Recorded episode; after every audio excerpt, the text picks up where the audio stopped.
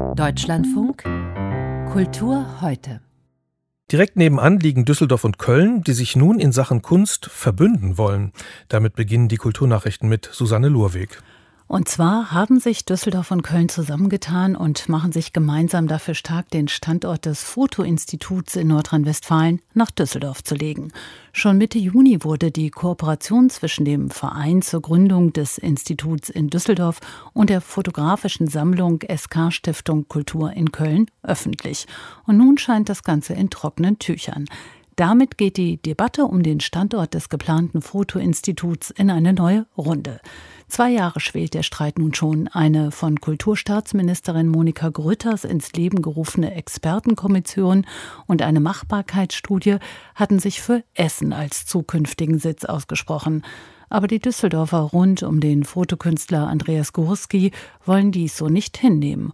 Unterstützt wird Gurski von Max Becher, dem Sohn des bekannten Fotografenpaars Bernd und Hiller Becher, deren Werke zum größten Teil im Besitz der Kölner SK-Stiftung sind. Auch Monika Grütters will jetzt noch einmal mit allen Beteiligten reden. Im August soll ein Termin anberaumt werden. So lange muss Fatima Das nicht mehr auf den Internationalen Literaturpreis für Gegenwartskulturen warten. Er wurde der jungen französischen Autorin zusammen mit ihrer Übersetzerin Sina de Malafos verliehen, und zwar für den Roman Die jüngste Tochter. Das Buch schildert die Suche nach Identität. Es geht im Wesentlichen um eine junge lesbische Muslima, die keine Lust hat, sich gegen den Islam zu wenden und dennoch ihr Leben genießen will. Eine autofiktionale Geschichte und ausgezeichnet wird sie mit 20.000 Euro für die Autorin und 15.000 Euro für die Übersetzerin. Der niederländische Komponist Louis Andriessen ist tot.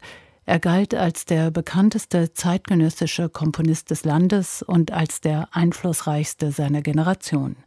Andriessen wurde als Mitbegründer der sogenannten Hager Schule gesehen, eine avantgardistische Strömung seit Mitte des 20. Jahrhunderts.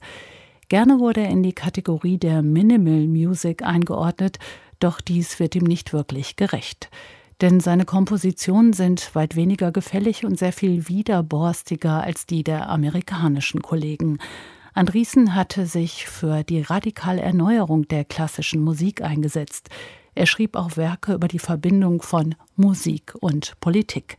Seine Komposition Der Start führte in den 1970er Jahren zu seinem internationalen Durchbruch.